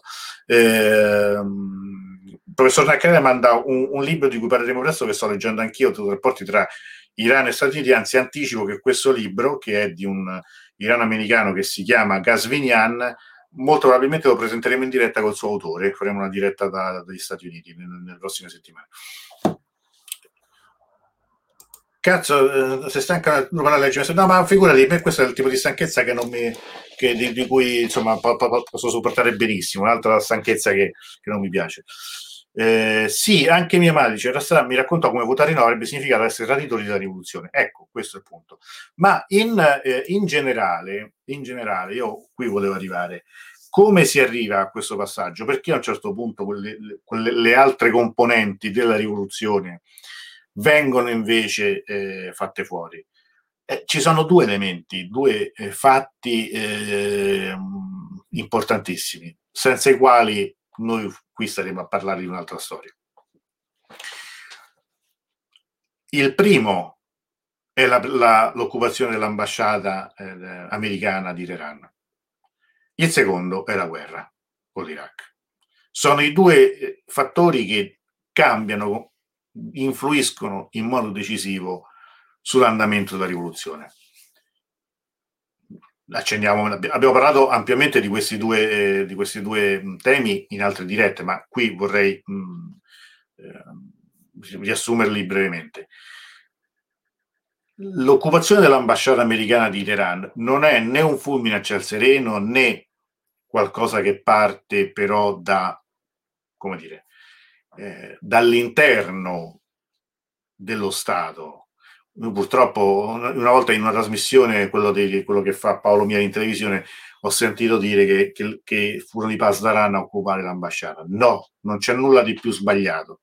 I Pasdaran che nascono nel maggio del 1979 su espressa volontà di Cominiccia come guardiani della rivoluzione, non furono loro a organizzare la, l'occupazione, furono un gruppo di studenti, potremmo dire di sinistra, il cui nome era la, gli studenti seguaci della linea dell'imam, che da tempo si confrontavano su una necessità di un'azione eh, clamorosa e, come dire, mh, molto appariscente, perché sì, da una parte c'era lo Shah che in quel momento aveva, era stato accolto eh, in America, ma dall'altro il timore di una controrivoluzione era più che mai eh, forte.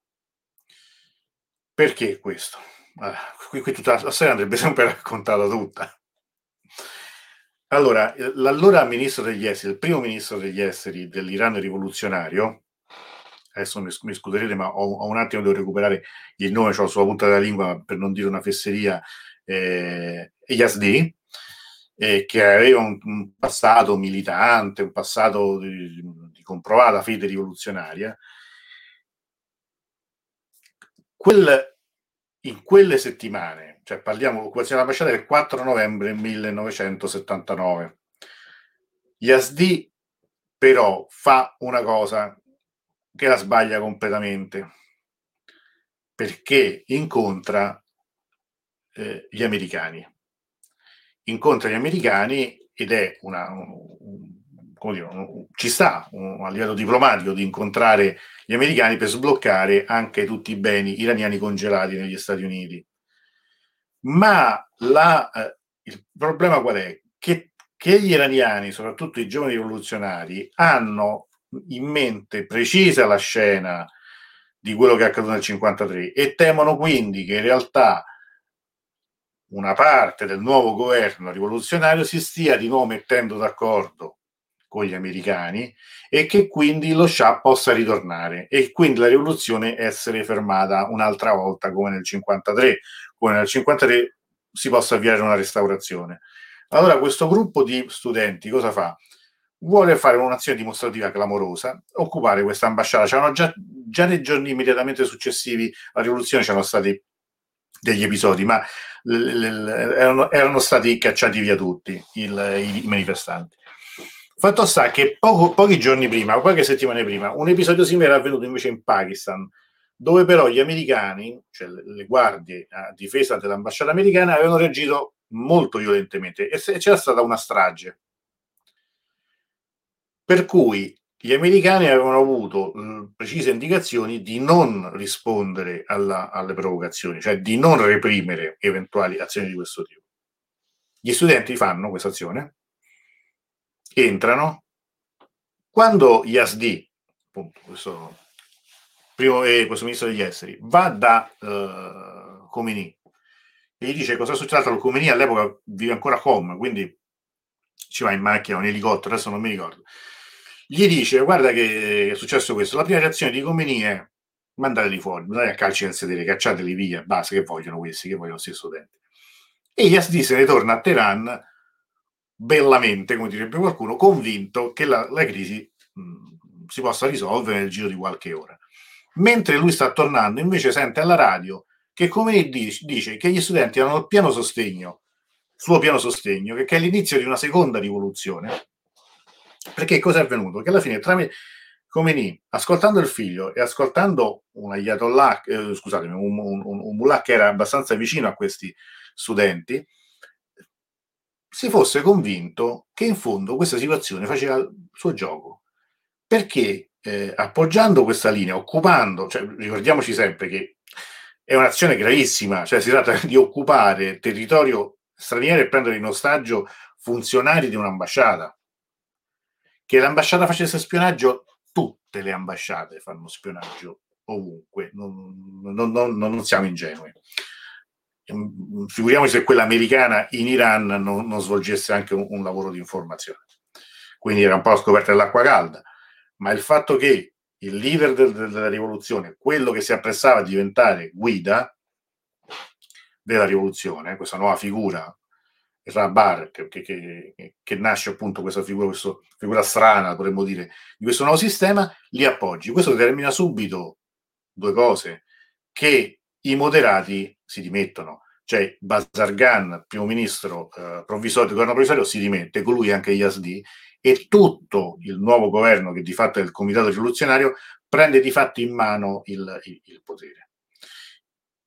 L'occupazione del 4 novembre, a dicembre si vota per la Costituzione, oramai l'equilibrio si è già nettamente spostato a favore della, dell'ala più estremista, più radicale, il paese si sta isolando perché questo avvenimento che, che, che segue di, di, di, otto mesi la rivoluzione non fa che complicare tutta la, la situazione e quindi questo mette già la rivoluzione su un binario molto preciso. Il passaggio successivo è la guerra, de, de, della guerra con l'Iraq. Il 22 settembre dell'80, quindi Teniamo presente le date. Il 21 settembre del 1980 vuol dire che è passato già quasi un anno dall'inizio della crisi degli ostaggi.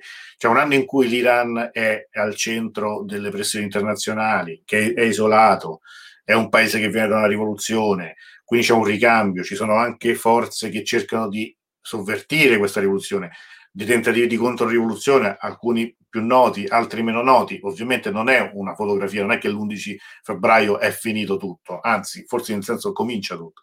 Il 22 settembre Saddam Hussein invade l'Iraq. Iraniani la, chiamano la guerra imposta, giustamente, è una guerra di invasione, una guerra di aggressione, ma è anche vero che quella guerra sarebbe di fatto potuta finire un anno e mezzo dopo, perché di fatto i, i, i territori ritornano in mano uh, a, a, agli iraniani anche attraverso un sacrificio, una mobilitazione enorme.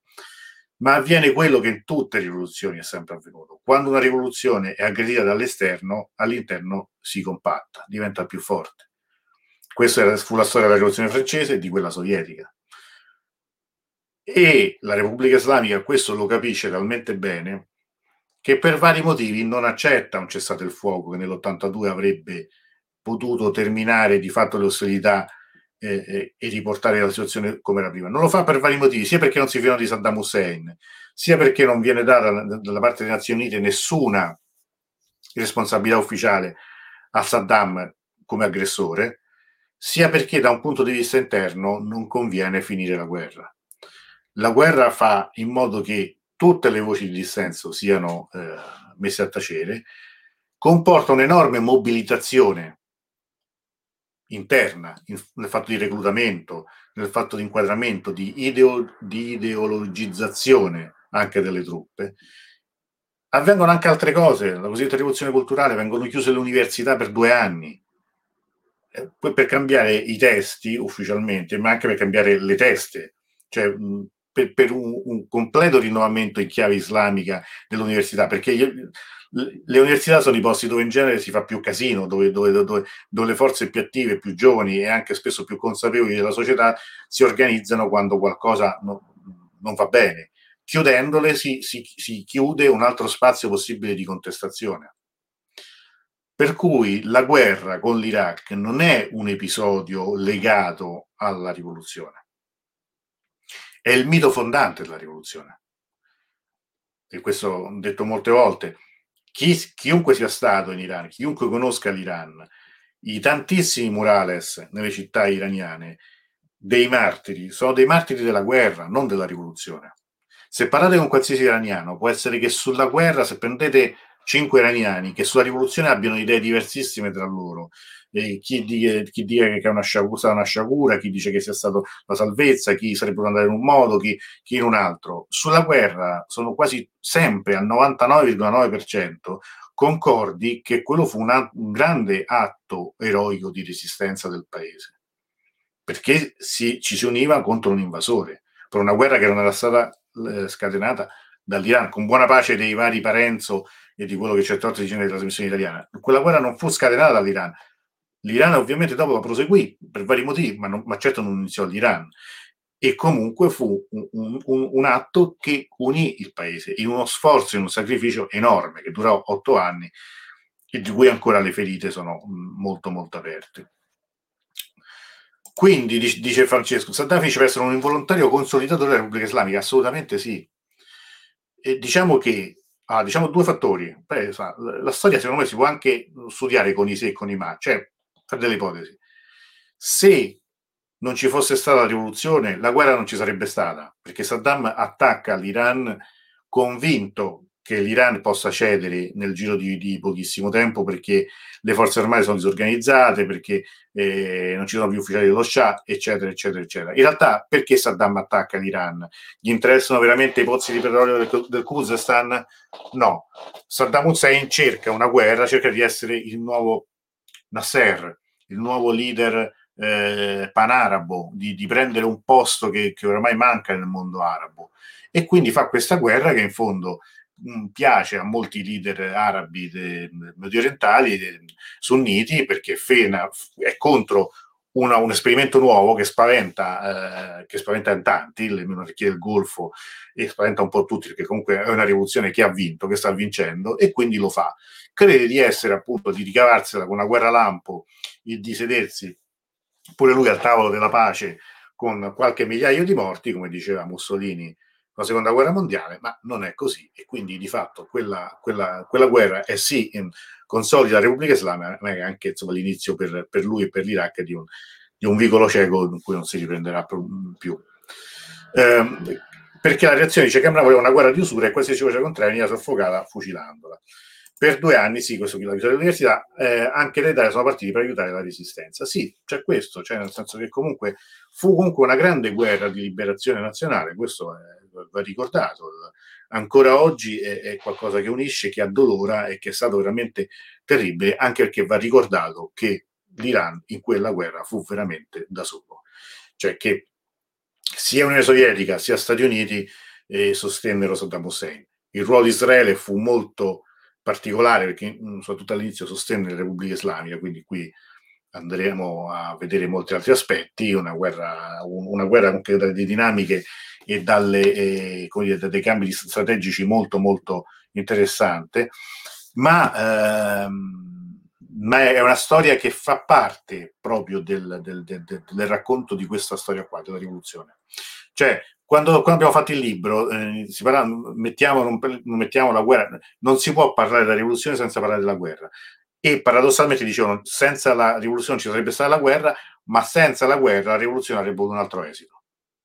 Senza otto anni di quella guerra, di quel coinvolgimento, di quella mobilitazione e di quello che comportò quella guerra anche come formazione di una generazione cosiddetta del fronte, quella con la figura dello Shahid, del martire, con, con, con, con, anche tutta una serie di dinamiche sociali e come dire, comportamentali, il fatto che i giovani partissero spesso scappando di casa, falsificando la carta d'identità, slegandosi dalla famiglia naturale e come dire, volendo appartenere a una famiglia più grande che era quella appunto dei Basij, dei, dei Pasdaran, è, è, veramente qualcosa di epocale e che ancora oggi rappresenta un aspetto importantissimo eh, nella storia di questo paese.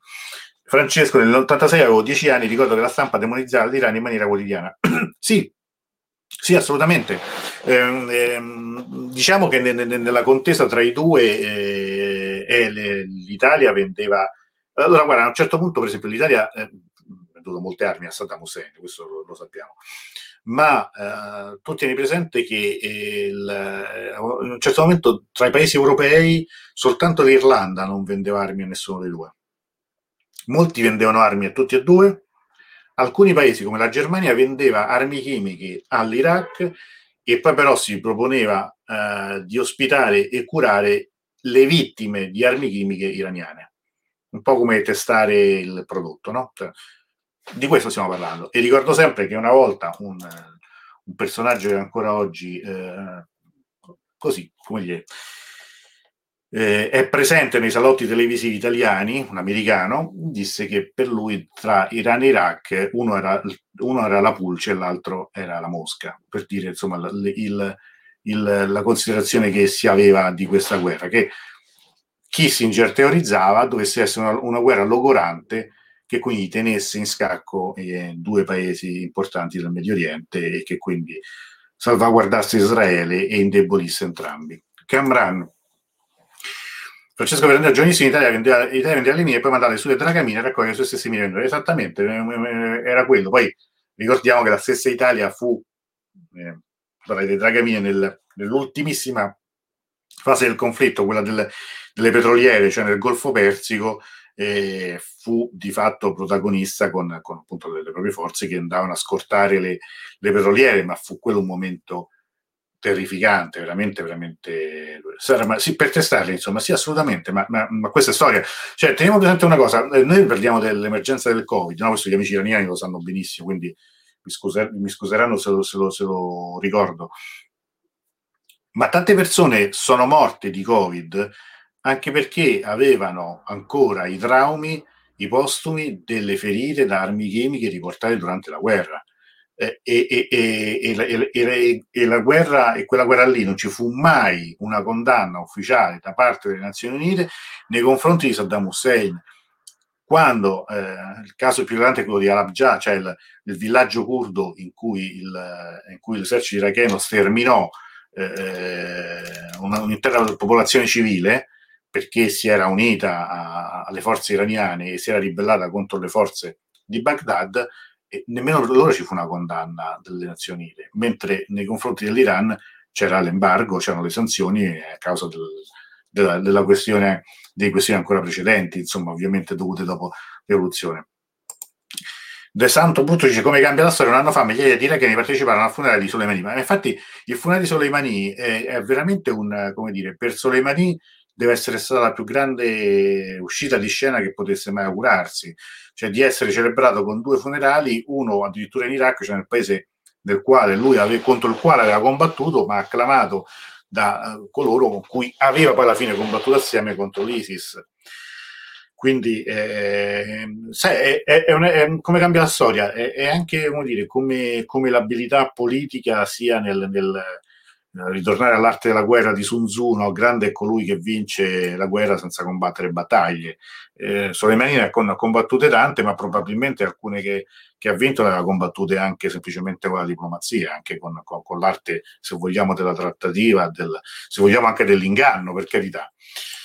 Camran, sì, ricordo una vignetta con Comeni che gettava nel golfo e il titolo era il seminatore. Sì, sì, sì, ma eh, tra l'altro una, una, curiosità, un aneddoto pure un po' scemo se volete.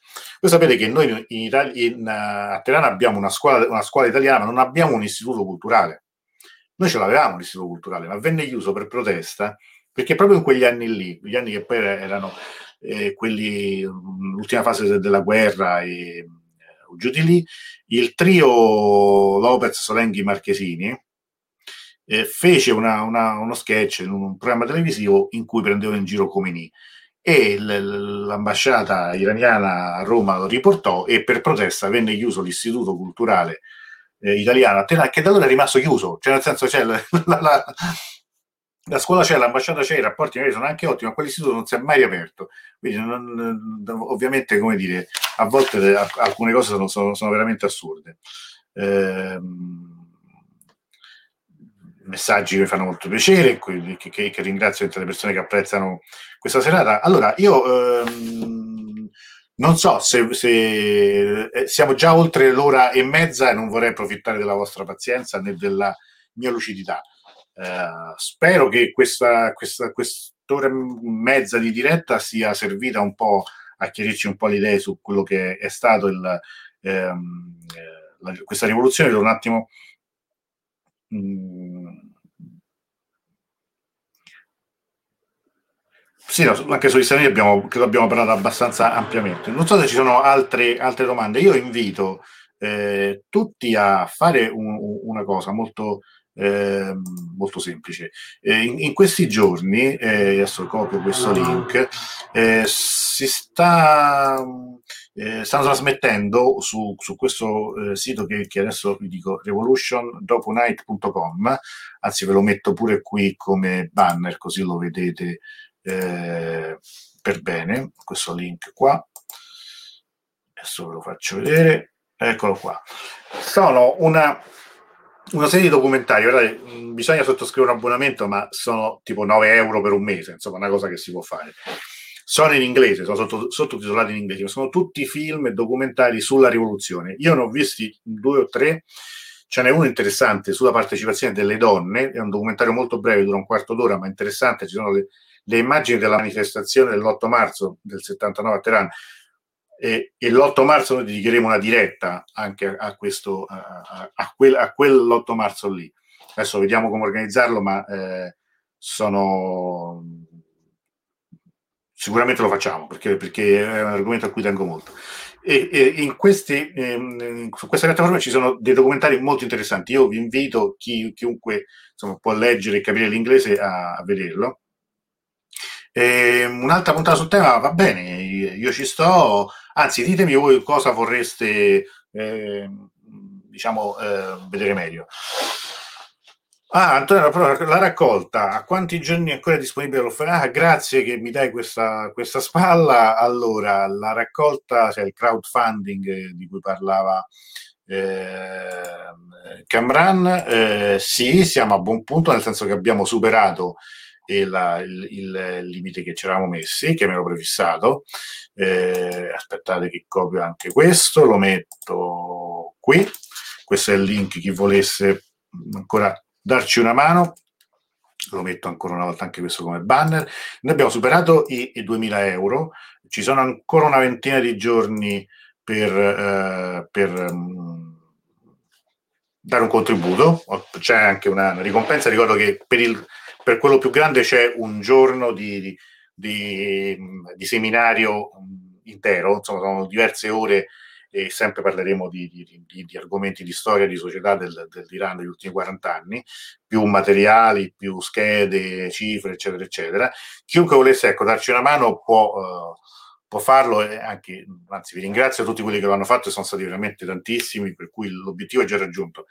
Ovviamente più forti siamo e più cose possiamo fare e tra l'altro tra una decina di giorni vi presentiamo una, una cosa, speriamo veramente molto bella insieme alle amiche di Nega, eh, diciamo un po' come è stato per, per Shabbe Yalda, ma una cosa ancora più grande. Eh, che pazzo, sono già 2005 no, veramente no, siamo un po' arenati, ma sai, insomma, eh, va bene così, però veramente chi volesse dare una mano veramente è, è, è benvenuto e anzi ringrazio tutti eh, fin d'ora. Ehm, tolgo questo riquadro. Allora, io direi che sì, leggete il libro Rientrando sulla rivoluzione. Grazie, Gade, anche per questo io lo faccio rivedere. Eccolo qua. Iran 1979, la rivoluzione della Repubblica Islamica, la guerra con l'Iraq è uscito poco più di due anni fa per infinite edizioni vi metto anche questo un link, guardate, facciamo, facciamo i bravi stasera, quante belle cose. Eh, copio anche questo indirizzo, lo metto anche questo dai commenti, così potete linkarlo direttamente. Metto Amazon, scusate, però veramente almeno è più semplice per tutti. Giuliana, bellissima diretta, grazie. È bello il tuo libro che ho letto da poco, grazie. Se fai un'altra puntata, potessi la di Corsademi, così molto... Ecco, brava. Allora, guarda, facciamo così. La prossima vi parlo di una, una prossima vi parlo di Gotzade perché è un personaggio veramente drammatico, tragico, affascinante, ma eh, veramente secondo me anche esplicativo, di, rappresentativo di, di una generazione di, di rivoluzionari. Sì, Godzade va ricordato. Mi fa piacere che, che insomma, questo sia, insomma, sia reale. Bello libro di Antonello, ce l'ho sempre scrivere. Grazie addirittura. Grazie, stancabile rivoluzionario Antonello. Grazie. Adesso, adesso, vi racconto questo, se vi faccio, chiudiamo anche con, con una risata. Eh, io una, una delle, delle, prime parole che ho imparato in persiano Englob, eh, che vuol dire rivoluzione.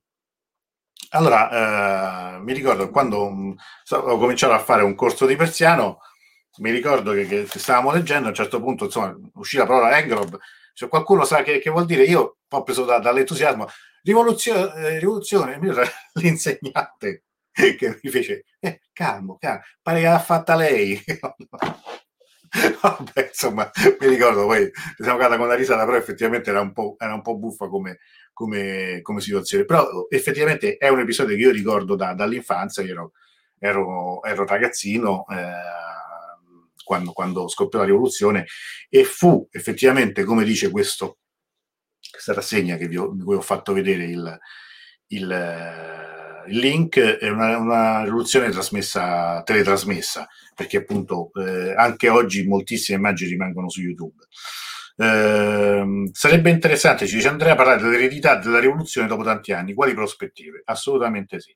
Parleremo anche di questo. Allora, se voi siete d'accordo, eh, io vi ringrazio. Eh, le parolacce? Che parolacce? Dici qualcosa? No, beh, dai, parolacce persiano. No, no, no, no, no. no.